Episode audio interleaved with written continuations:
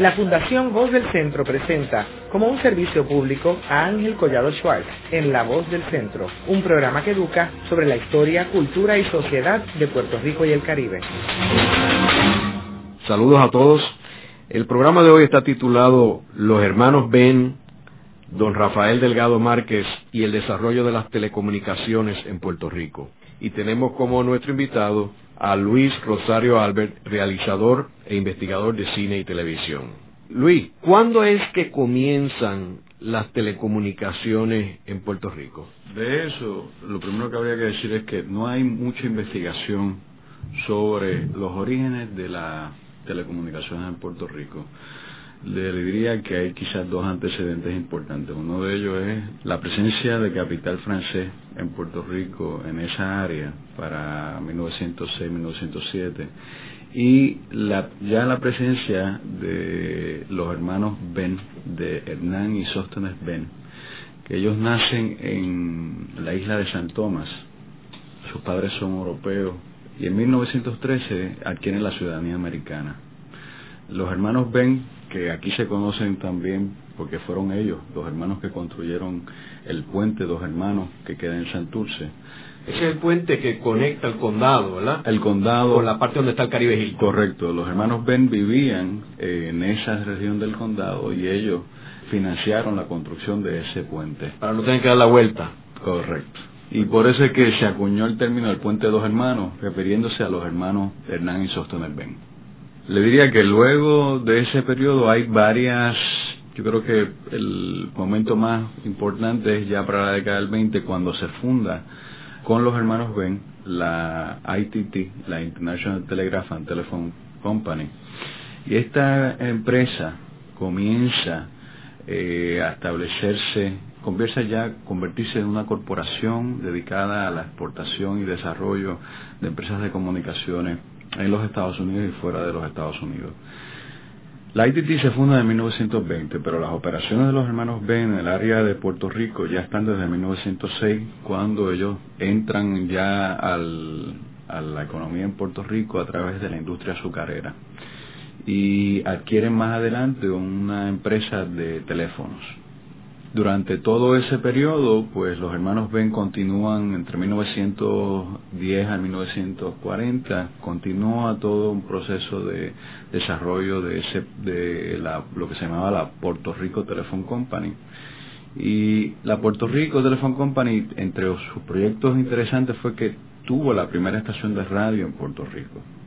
Y esa primera estación de radio, para 1922, si no me equivoco, se localiza en el edificio de teléfono de la Puerto Rico Telephone Company.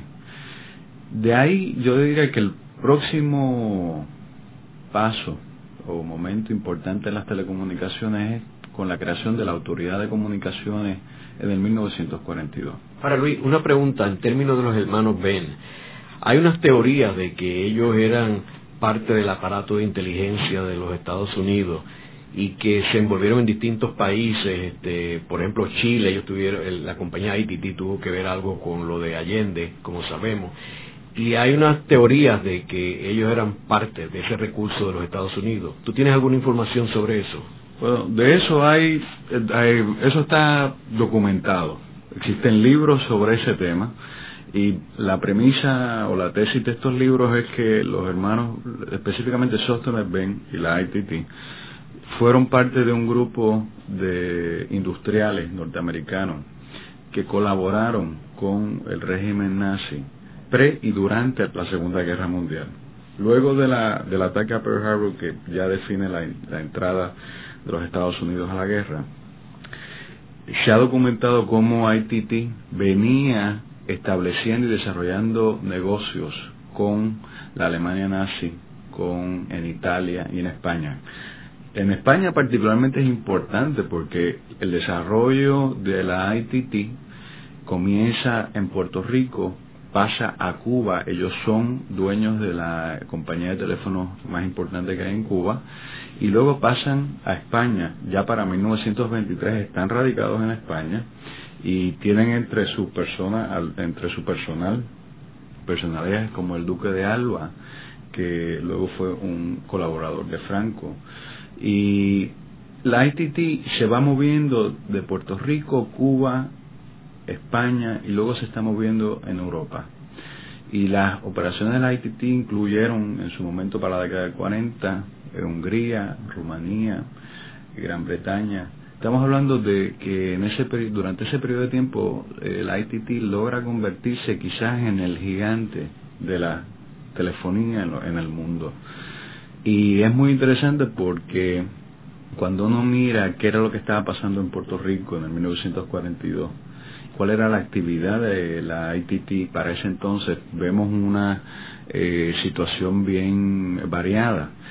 Pero tratando también de responderle a sobre la colaboración de Sostener Ben o la de la ITT en, empresas con cierta sombra, le puedo decir que hay unos autores que plantean también que la ITT durante la Segunda Guerra Mundial, a través de los países neutrales, teniendo en esos países empresas de comunicaciones y otras empresas, por ejemplo, de construcción de armamento bélico, la ITT logra eh, continuar una lo que ellos llaman de que business is business, o sea, continuar un negocio aún habiendo una guerra, ellos entendían que había una oportunidad de negocio.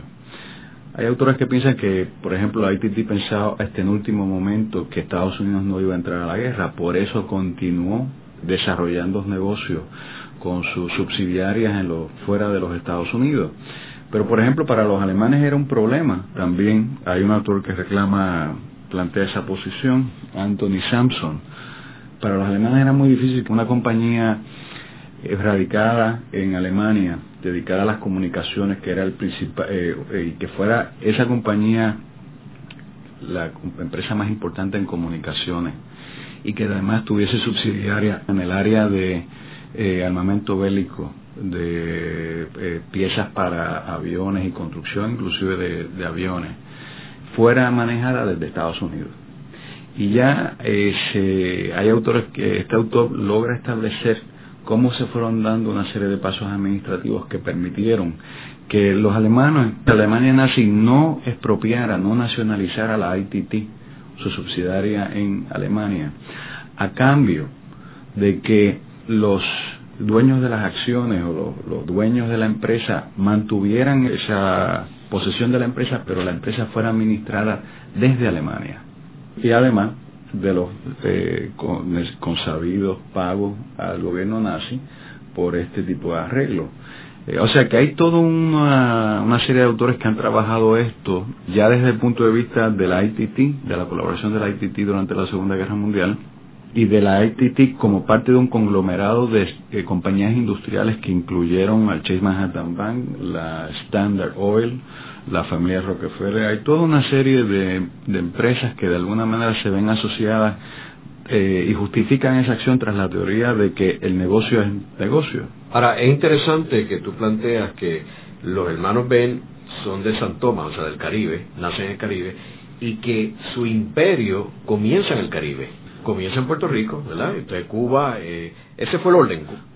Puerto Rico, Cuba, luego se va moviendo a España, luego en Europa, pero ya también para la década del 40 hay una transacción sumamente interesante y es que Perón nacionaliza, le compra la compañía de teléfono a los hermanos Ben en, en el 46, si no me equivoco, por una, creo que eran 60, y 60 o 68 millones de dólares, ahora mismo no recuerdo la cantidad exacta, pero se nacionaliza esa empresa de telecomunicaciones, mientras que en Puerto Rico, para esa misma fecha, el gobierno norteamericano, a través de Tocqueville, inicia un proceso de compra también de los servicios telefónicos de la compañía telefónica eh, de, la Puerto, de la Puerto Rico Telephone Company, que era parte de la ITT. Ocurre eso, pero lo interesante de esa situación en donde vemos que distintos distintas subsidiarias de la compañía ITT por una parte se ven amenazadas por el intento de nacionalización en distintos estados en, América Latina y en Europa. Por otra parte se ve un intento de expansión económica de la empresa también en otros territorios. Porque si bien uno ve por un lado la situación de colaboración y de aparentemente, o sea, de, que pueden subsistir dentro de la Alemania nazi la subsidiaria de la ITT, Ese no es el caso en Argentina y no era el caso en Puerto Rico. ¿Por qué? Porque en Puerto Rico el gobierno intentaba nacionalizar la Puerto Rico Telephone Company. Claro, Sostener Ben, lo llamamos Sostener Ben, pero Sostener Ben es conocido en el mundo como Coronel Sostener Ben. Y eso es importante tenerlo en claro, eh, tenerlo en cuenta, porque Sostener Ben fue militar y fue una persona que conoció y manejó el sistema de comunicaciones eh, militar de los Estados Unidos. Tuvo condecoraciones, de hecho eh, el gobierno francés le dio una condecoración eh, para la década del 20 y más adelante con el final de la Segunda Guerra Mundial, Truman le da, le concede a Ben eh, la medalla al mérito, que es la condecoración más alta que se le que da el gobierno norteamericano a un civil. O sea que vemos aquí a una persona que está muy compenetrada al aparato militar norteamericano, pero a su vez es una tiene una empresa, una pujante empresa de comunicaciones que se ha logrado expandir, ha creado todo este, este entretejido de empresas subsidiarias en los Estados Unidos, América Latina y Europa. Y este asunto de las comunicaciones es muy importante verlo también en relación a todo el asunto por un lado, del intento de nacionalización o de estatalización de la Puerto Rico Telephone Company consignado ya en la creación de la Autoridad de Comunicaciones en el 1942, por un lado, pero por otro lado, verlo con relación a lo que estaba pasando en la metrópoli. En los Estados Unidos en 1942 también ya ha planteado la necesidad de un examen de quién, luego de Pearl Harbor, de quiénes son, de, cómo se pueden desmantelar eh, o inactivar los sistemas de comunicaciones de los intereses de, enemigos en el área del, de, de Sudamérica. Y la premisa de todo esto era que había evidencia de que había un tránsito de información entre las subsidiarias de empresas de comunicaciones como la, IT, la AT&T, inclusive la RCA, a través de distintos países en Latinoamérica, específicamente Argentina y Uruguay. O sea que el entretejido aquí y militar tiene una capa adicional que va directamente al, tema de las comunicaciones y cómo las comunicaciones, por un lado, son una empresa económica, pero también tuvieron un rol militar de inteligencia durante la Segunda Guerra Mundial. Hay otro asunto y es que ITT durante esa misma ese periodo del 40 al 46 negocia la compra de la compañía de teléfonos más importante en México y se autoriza esa compra. ¿Y quién era el competidor más grande que había en México además de la ITT? Ericsson, de la cual Sostener Ben y la ITT tenían un por ciento, ahora mismo no recuerdo si era el 15 o un 30%, como dueños de su competidor, de la Ericsson. O sea que vemos aquí una serie de alianzas a nivel de empresas de comunicaciones, en donde básicamente se van, se hacen unos acuerdos de participación y de penetración en unos mercados. El caso de la ITT, el que es quizás el, un, caso que ha sido estudiado, sobre todo porque para la década del cuarenta y pico hubo un caso de anti, antimonopolístico contra la ITT y se plantea que hay un hay una relación monopolística entre la AT&T y la ITT. Y todo eso es un asunto sumamente interesante porque básicamente lo que se propone en ese en ese acuerdo o lo que o que se o, que se cuestiona en ese pleito es que hubo un acuerdo entre la ITT y la AT&T de manera que la ITT no compitiera, no se convirtiera en un competidor en el mercado norteamericano, mientras que el sector extranjero, el resto del mundo, se le cedía a los negocios de la ITT. Hacemos una breve pausa y luego continuamos con la voz del centro.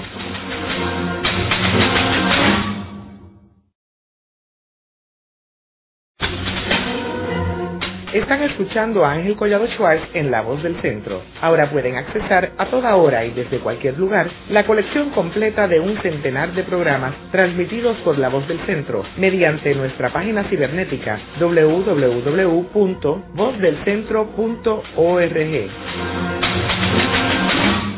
Continuamos con el programa de hoy titulado Los hermanos Ben, don Rafael Delgado Márquez y el desarrollo de las telecomunicaciones en Puerto Rico. Hoy con nuestro invitado, Luis Rosario Albert, realizador e investigador de cine y televisión. Luis, en el segmento anterior estábamos hablando de cómo comienzan las telecomunicaciones en Puerto Rico, particularmente la fundación de la ITT en el 1920 con la Puerto Rico Telephone Company, cómo la ITT en realidad que se convirtió en una de las multinacionales más poderosas y más grandes en el mundo, nació aquí en Puerto Rico. Luego que en el 1942 se crea la Autoridad de Comunicaciones, ya bajo el gobierno de Rexford Tocqueville, que fue el último gobernador norteamericano en Puerto Rico. ¿Cuál fue la motivación para fundar la Autoridad de Comunicaciones y cómo se dividieron ellos el terreno entre la ITT con su Puerto Rico Telephone Company y la Autoridad de Comunicaciones? Bueno, pues eso, hay varias cosas. Una de ellas es que la llegada de Tocqueville coincide con el triunfo del Partido Popular en el 1940. Tocqueville viene de ser un miembro del Brain Trust de Roosevelt, una persona que conoce eh, el uso y el potencial de los medios de comunicación porque los utilizó cuando trabajaba para la Farm Security Administration con el del proyecto, de, por ejemplo, de la unidad fotográfica que dirigió Roy Stryker, la, una unidad que ha hecho un trabajo hoy legendario, de documentación pictórica de la desde el punto de vista antropológico de la sociedad norteamericana eh, rural y urbana.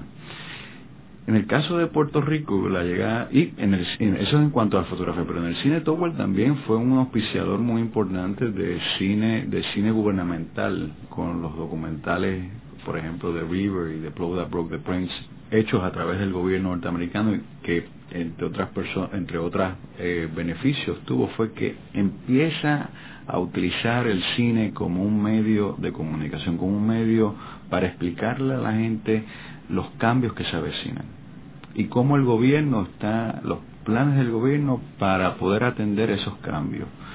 En otras palabras, Stockwell, que conoce ya el potencial del cine y la fotografía y de la radio también, llega a Puerto Rico. Cuando uno mira el programa del gobierno del Partido Popular de 1940, no se menciona nada sobre las telecomunicaciones. No obstante, el programa habla, ya establece una amplia reforma eh, gubernamental y política en el país, proponiendo pues la reforma agraria, proponiendo una serie de beneficios y de legislación social. Entre 1942, sobre todo entre el 40 y el 42, hay toda una serie de legislación de carácter social que se hace en Puerto Rico, eh, que ya está consignada, parte de ella, en el programa de gobierno del Partido Popular. Lo que pasa es que sobre las telecomunicaciones no hay nada. ¿Qué sucede? Que Tocqueville viene a Puerto Rico y entonces se impulsa esa legislación de la Autoridad de Comunicaciones y la autoridad se crea en el 1942. Su primer administrador es Rafael Delgado Márquez. Y uno de los aspectos importantes de por qué se crea la autoridad de comunicaciones en el 42 era que si uno piensa en que Puerto Rico era un país asediado por el latifundio, por la industria del azúcar, y uno ve la lucha del gobierno por buscar una mayor equidad, mejor distribución de las riquezas y, una, y la promoción de, de mejores condiciones sociales. Uno mira, utilizando ese mismo criterio, uno mira hacia el lado de las comunicaciones y uno lo que encuentra es un monopolio. Básicamente hay dos empresas que se dedican a las telecomunicaciones en Puerto Rico, que son la Puerto Rico Telephone Company y el sistema del telégrafo, estaba bajo el gobierno insular con la autoridad de comunicaciones en el 42, el sistema del telégrafo se mueve a la autoridad, esta nueva, a esta nueva agencia gubernamental, y una cantidad de líneas telefónicas, de una infraestructura telefónica, pasa también a la autoridad. Básicamente lo que vemos es que el gobierno empieza a tomar un paso para empezar a romper con prácticamente un virtual monopolio que había en las comunicaciones. O sea que las si por un lado se da la reforma agraria, tenía que darse una reforma en las comunicaciones, porque eh, si el propósito era, como llamaba Muñoz, promover esa batalla por la producción para mejorar y superar la pobreza extrema, el área de las comunicaciones tenía que ser un vehículo en esa dirección.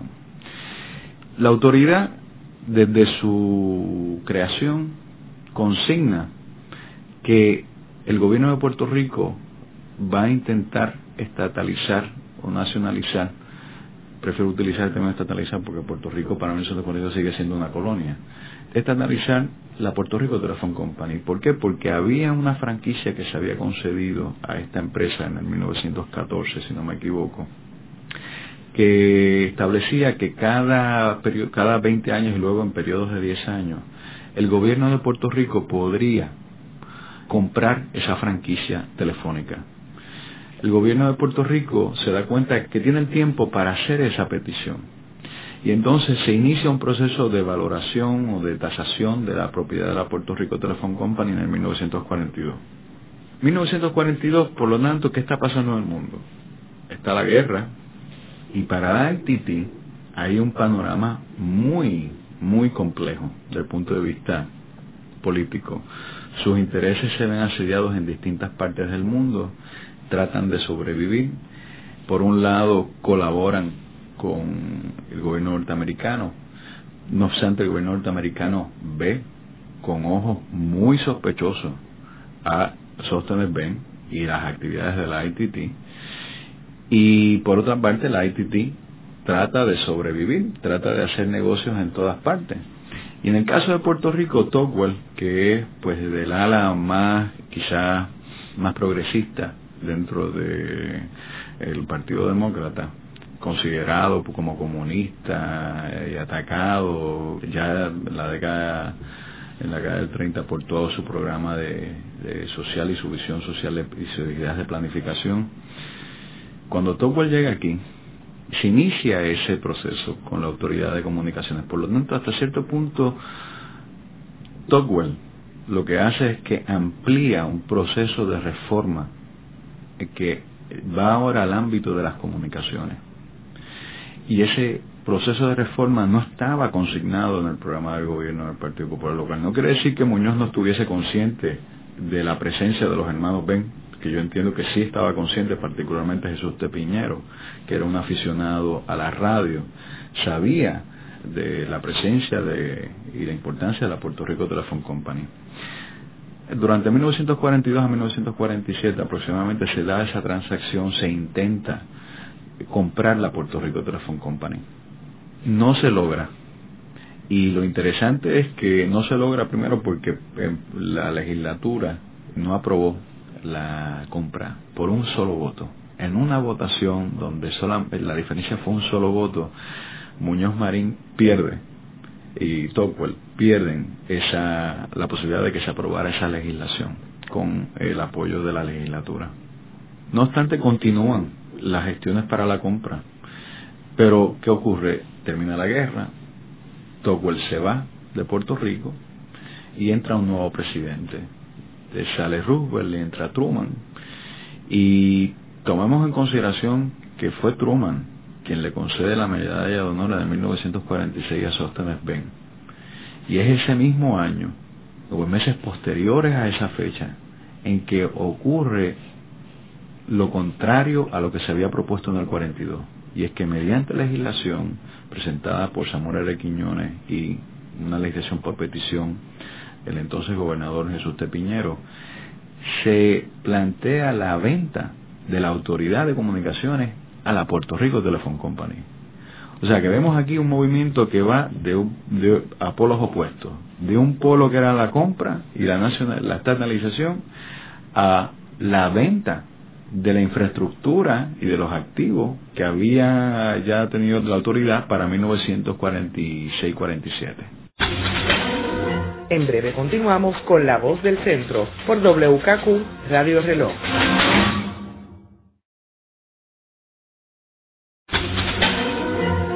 De regreso con Ángel Collado Schwartz en La Voz del Centro, presentado como un servicio público de la Fundación Voz del Centro. Continuamos con el programa de hoy titulado Los hermanos Ben, don Rafael Delgado Márquez y el desarrollo de las telecomunicaciones en Puerto Rico. Hoy con nuestro invitado, Luis Rosario Albert, realizador e investigador de cine y televisión. Luis, tú estabas comentando de que la Autoridad de Comunicaciones tuvo como primer director o administrador al distinguido puertorriqueño Rafael Delgado Márquez. Eh, quien obviamente jugó un papel protagónico en todo esto que tú estabas describiendo anteriormente y de la lucha de poder entre los hermanos Ben, el gobierno de Puerto Rico, el gobernador. ¿Quién era don Rafael? Don Rafael Delgado Márquez nació en el 1905 y sus estudios fueron en la Ponce High. Don Rafael, luego de terminar sus estudios en la Ponce High, se le concede una beca por la señora Mercedita Serrayé para estudiar en el Colegio de Artes y Ciencias Mecánicas en Mayagüez, de donde se gradúa y de allí parte a trabajar por unos años para la Eastern, Eastern Sugar Associates, una, una industria azucarera. De allí se mueve directamente a la Autoridad de Comunicaciones de Puerto Rico. En la autoridad, don Rafael básicamente tiene la misión de empezar a administrar lo que ya la ley había consignado y era que se traslada el telégrafo del gobierno insular a esta autoridad, o sea, la administración y explotación de ese medio de comunicación. El manejo de las líneas y de infraestructura telefónica que tenía la autoridad en ese momento, que era básicamente en el área central del país y era limitada. Y un plan de modernización. Una de las cosas interesantes de la gestión de Delgado Márquez es que ya para 1943-1944, entre el 43 y el 44, don Rafael, por órdenes de Tocqueville, una orden administrativa de Tocqueville, que solicita que todos los teléfonos, todas las líneas telefónicas que estaban en la Puerto Rico Telephone Company pasen a la autoridad, ya bien representaban en su primer año, luego de poner en puesta en marcha esa medida administrativa, esa orden administrativa, representaban 10 mil dólares en economías para el gobierno de Puerto Rico. Ya eso le indica a usted cuál era el tono de Tocqueville con relación a Sostener Ben y la Puerto Rico Telephone Company.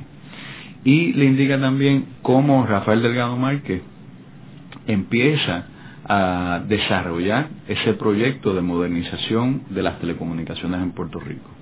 Hay un documento bien interesante escrito en el 1945, del cual voy a citar brevemente, en donde te da una idea de cuál es el pensamiento que tenía Delgado Márquez y el gobierno para ese momento.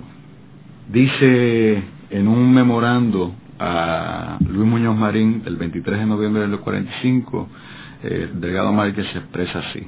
La insistencia de la Autoridad de Comunicaciones de adquirir la compañía telefónica, entre paréntesis, Puerto Rico Telephone Company, y el policy gubernativo de Puerto Rico de querer centralizar en manos del Estado los servicios de telecomunicaciones coloca a Puerto Rico en el movimiento general en el mundo civilizado actual cuya tendencia es precisamente poner en manos del Estado o del gobierno el control, operación y mantenimiento de todos los servicios de telecomunicaciones de la nación. Ese párrafo establece ya el punto de vista del gobierno. Por un lado, un intento, un deseo expresado de nacionalizar la empresa, las telecomunicaciones y de ponerlas al servicio y bajo el control del Estado.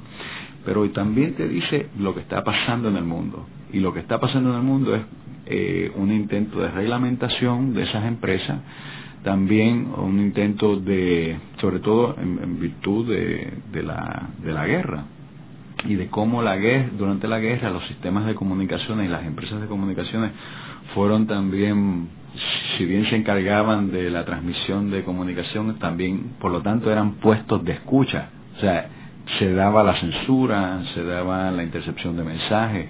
En ese sentido, Sostener Ben y la también cumplieron una función para el ejército de los Estados Unidos.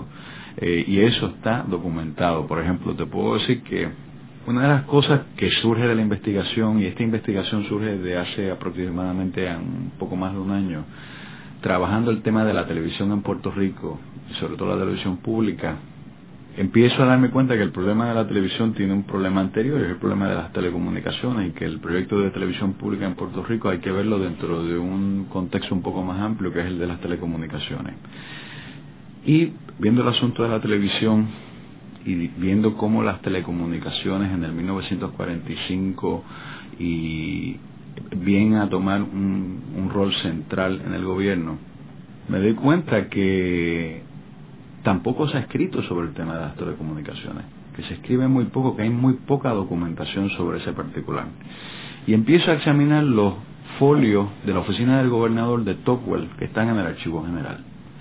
Y para mi sorpresa, un día encuentro en un folio una correspondencia de Tocqueville con Franklin Delano Roosevelt, en donde básicamente hay un memorando, hay dos documentos, un memorando de uno de los ayudantes del presidente al propio presidente donde le dice que ha habido una reunión con el coronel Ben en donde el coronel Ben le dice al presidente Roosevelt que él no apoya la venta de la Puerto Rico Telephone Company porque eso establecería un mal precedente en América Latina. Otros gobiernos optarían por vender las empresas de comunicaciones y quedarían entonces esas empresas en manos de gobiernos que pueden ser colaboradores con los intereses enemigos.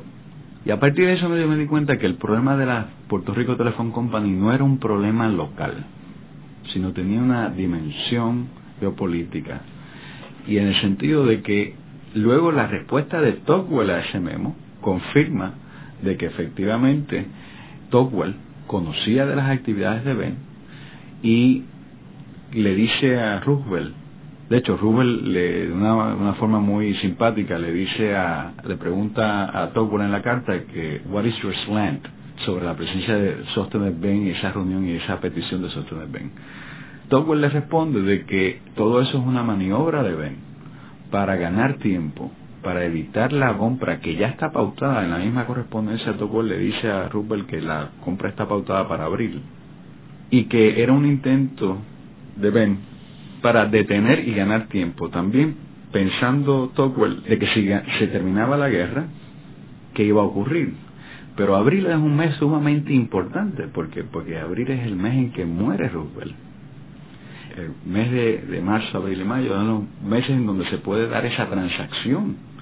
Es ocurre que todo este tema lo que indica es que que había que ir a donde pude ir, que fue a las fuentes primarias de información. Y allí estaba la documentación. ¿Y qué ocurre? Que el asunto de las comunicaciones en Puerto Rico adquiere eh, una dimensión mucho más importante, una dimensión internacional, puesto que Puerto Rico no tan solo es un enclave militar dentro del aparato militar norteamericano, para ese entre 1940 y 1947, sino también es un enclave importante desde el punto de vista de las operaciones en área de comunicaciones de Sostener Ben. ¿Por qué? Porque toda la pensemos en la capacidad tecnológica de entonces.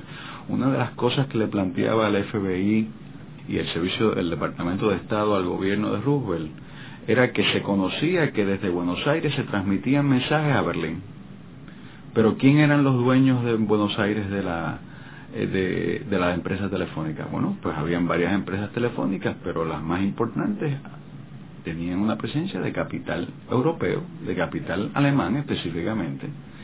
Por lo tanto, el asunto de las comunicaciones era también algo importante para el gobierno de los Estados Unidos porque Puerto Rico se convertía también en un puesto de escucha o sea, en un punto en donde se podían interceptar comunicaciones. Más adelante, en esos mismos folios de la oficina del gobernador, que se llaman los documentos encadenados, pues le han acuñado ese nombre porque parece que esos documentos estuvieron, no parece, estuvieron fuera de acceso al público por un tiempo, encuentro un memorando dirigido a Dogwell de la Oficina del Interior de los Estados Unidos en donde le piden que él de una opinión sobre una transcripción. Y básicamente el documento, que no está identificado como un documento de inteligencia, transcribe una conversación entre una persona de la, que trabaja para la Puerto Rico Telephone Company y otra persona en donde se plantean el desarrollo de un proyecto de expansión de comunicaciones que permita desde Puerto Rico atender el área de Curazao, Aruba y Venezuela. ¿Por qué? Porque Puerto Rico tenía comunicación con Miami y, las y los transmisores de Puerto Rico aparentemente habían una había capacidad de crecimiento. Por lo tanto, esa comunicación se le refiere a Tocqueville para que Tocqueville opine.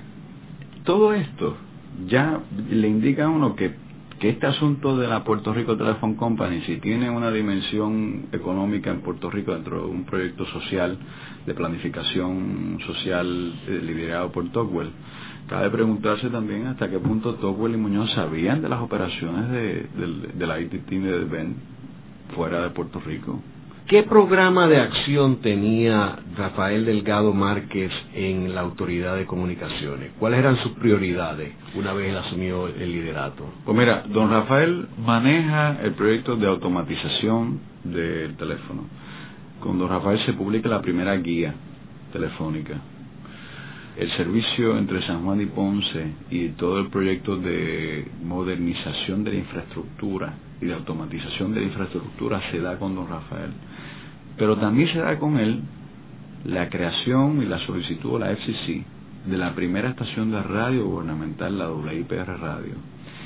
Y ahí es el comienzo de la radio y de la radio nos movemos a la televisión. Y ahí sí es que yo ahí es que comprendo, pues ya todo el, la cadena de medios está pues de alguna manera está eh, propuesta porque con don Rafael con que se inicia la Puerto Rico la autoridad de comunicaciones todo el proyecto de modernización y la compra de la, Puerto Rico Telephone Company don Rafael en el 45 solicita la creación de la WIPR Radio de la FCC y ya en el 49 se inician las operaciones y transmisiones de la WIPR Radio en el Departamento de Instrucción Pública. Más adelante, don Rafael será la persona, para 1950, por ejemplo, ya el gobierno de Puerto Rico discutía los planes de la televisión, ya el asunto de la televisión estaba en la mesa eh, de análisis. De hecho, es un documento de Jack Delano que establece eso, que en el 1950 Jack es miembro de un comité que Muñoz Marín crea para estudiar la televisión educativa o televisión pública. O sea que vemos que don Rafael se mueve del, de la telefonía, se mueve la radio.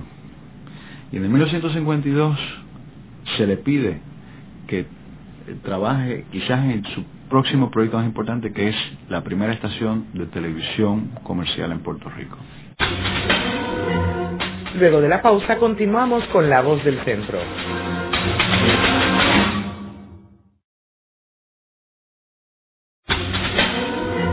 Continuamos con la parte final de La Voz del Centro con Ángel Collado Schwartz. Pueden enviarnos sus comentarios o sugerencias a través de nuestra página cibernética en www.vozdelcentro.org.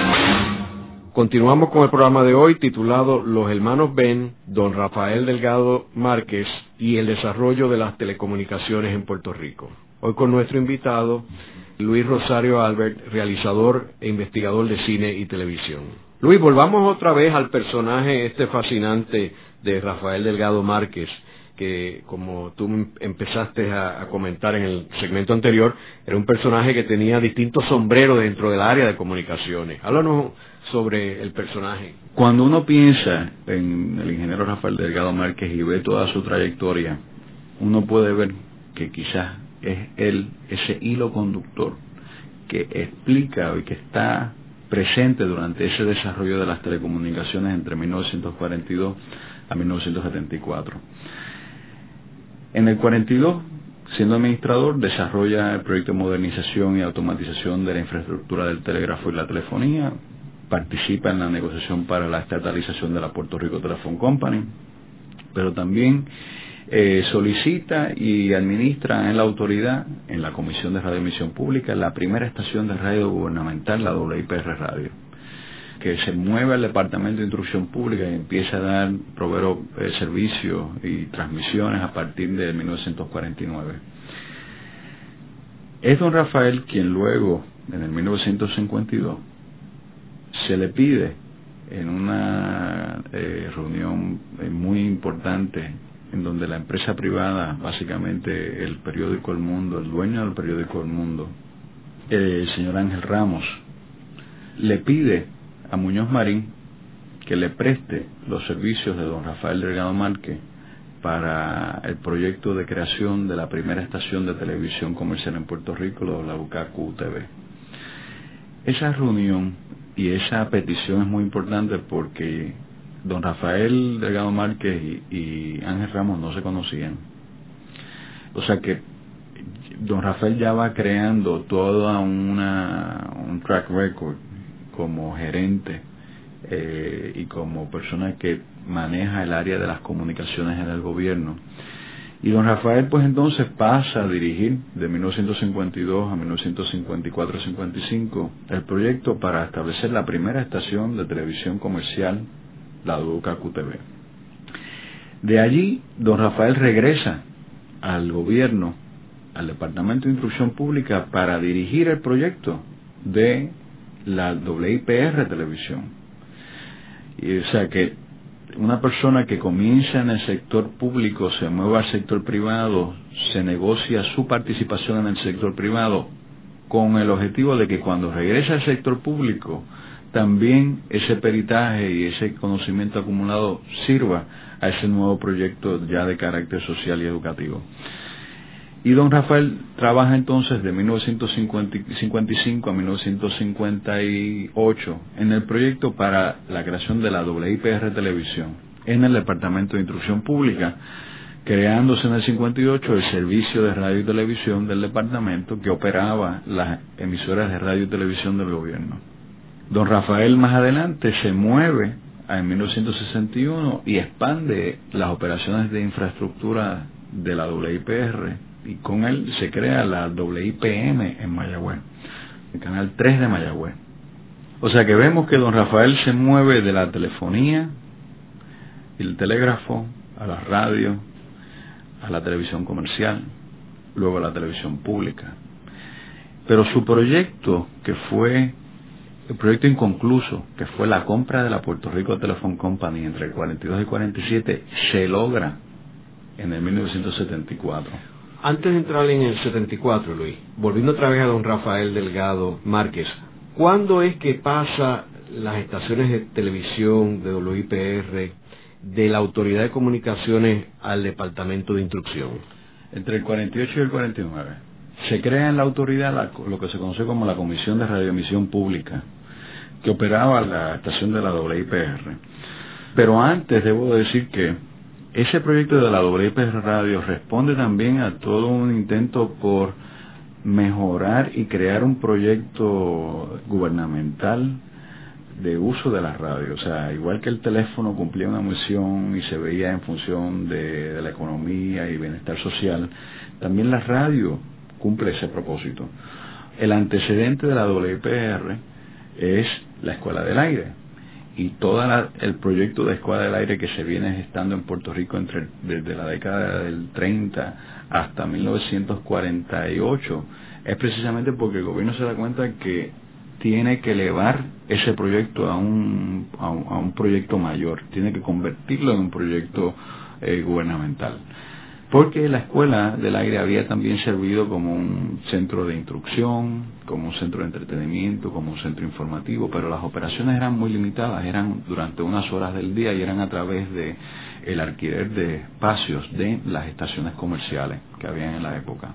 Por lo tanto, don Rafael del 48, cuando se ya se establece la, la Radio, y ya logrado el proyecto desde el punto de vista tecnológico, se mueve el proyecto a la estación, al Departamento de Instrucción Pública en el 1949. Y hay una persona ahí sumamente importante que yo quisiera mencionar, consignar, y es la participación de Ernesto Ramos Antonini en ese proceso. Don Ernesto fue una persona que conocía la importancia de la radio y cuando uno mira quién establece y quién legisla para ese cambio, es precisamente don Ernesto Ramos Antonini. Y en ese sentido, pues, ya en el 49 empieza a operar la, estación de radio de la WIPR bajo el Departamento de Instrucción Pública. Entonces, ya volviendo otra vez al 74, que tú estabas comentando que Rafael Hernández Colón era el gobernador de Puerto Rico y se adquiere la compañía telefónica de la ITT. Correcto. Si algo quedó inconcluso en la gestión de Rafael Delgado Márquez fue la compra de la Puerto Rico Telephone Company.